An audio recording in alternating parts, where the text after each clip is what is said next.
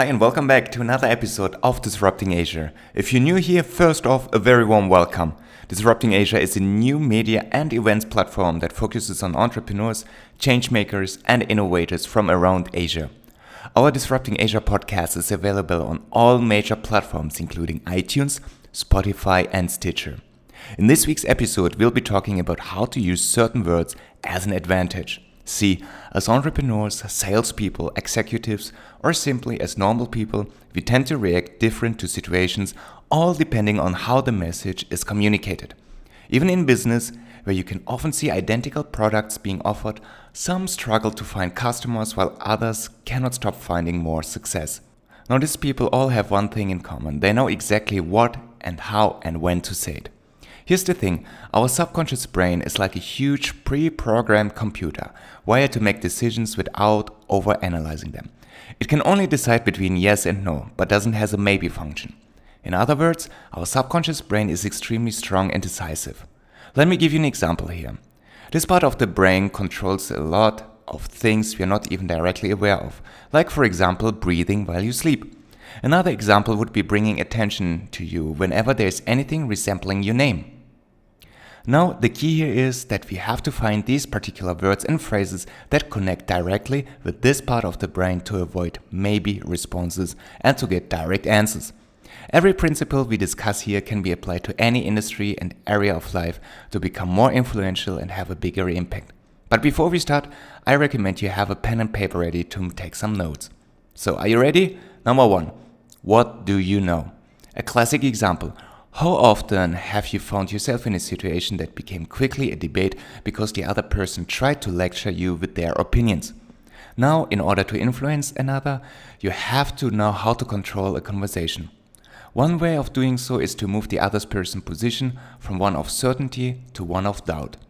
Especially when you try to introduce new ideas and concepts, people tend to have the so called I know best mentality.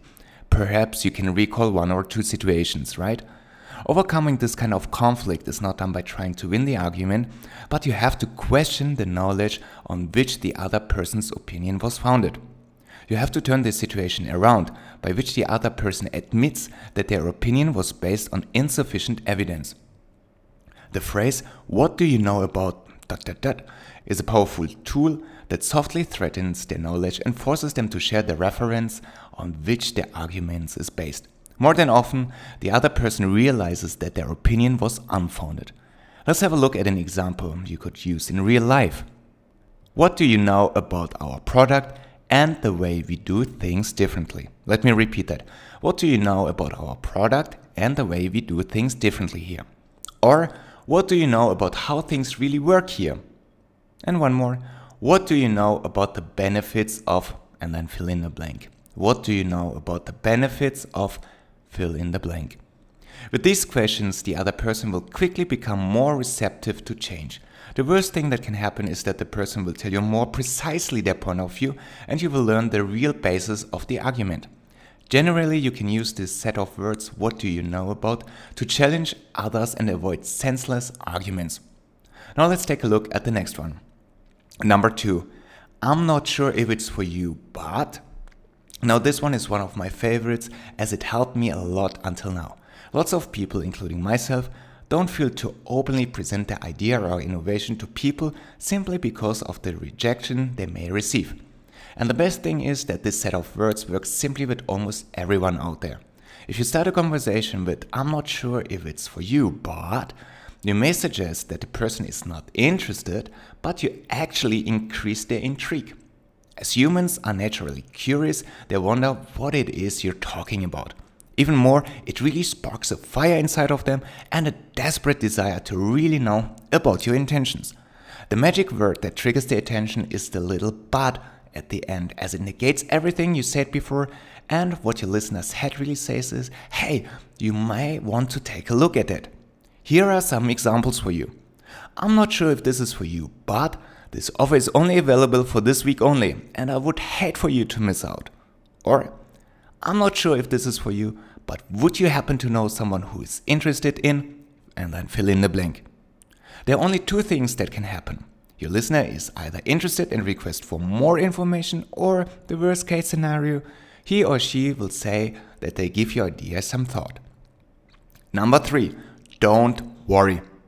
This one is yet another great set of words that works wonders. By simply saying don't worry, you immediately release the tension off of people that may appear nervous, anxious, or show any kind of concern.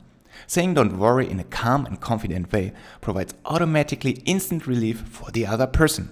Saying don't worry is particularly useful in stressful situations or when you notice that the other person is particularly concerned or panicked. Let's take a look at a few examples. Don't worry, I know you don't know what to do now, but that's what I'm here for. Or, don't worry if you're wondering how to handle this task now, but this is why we will work together on it.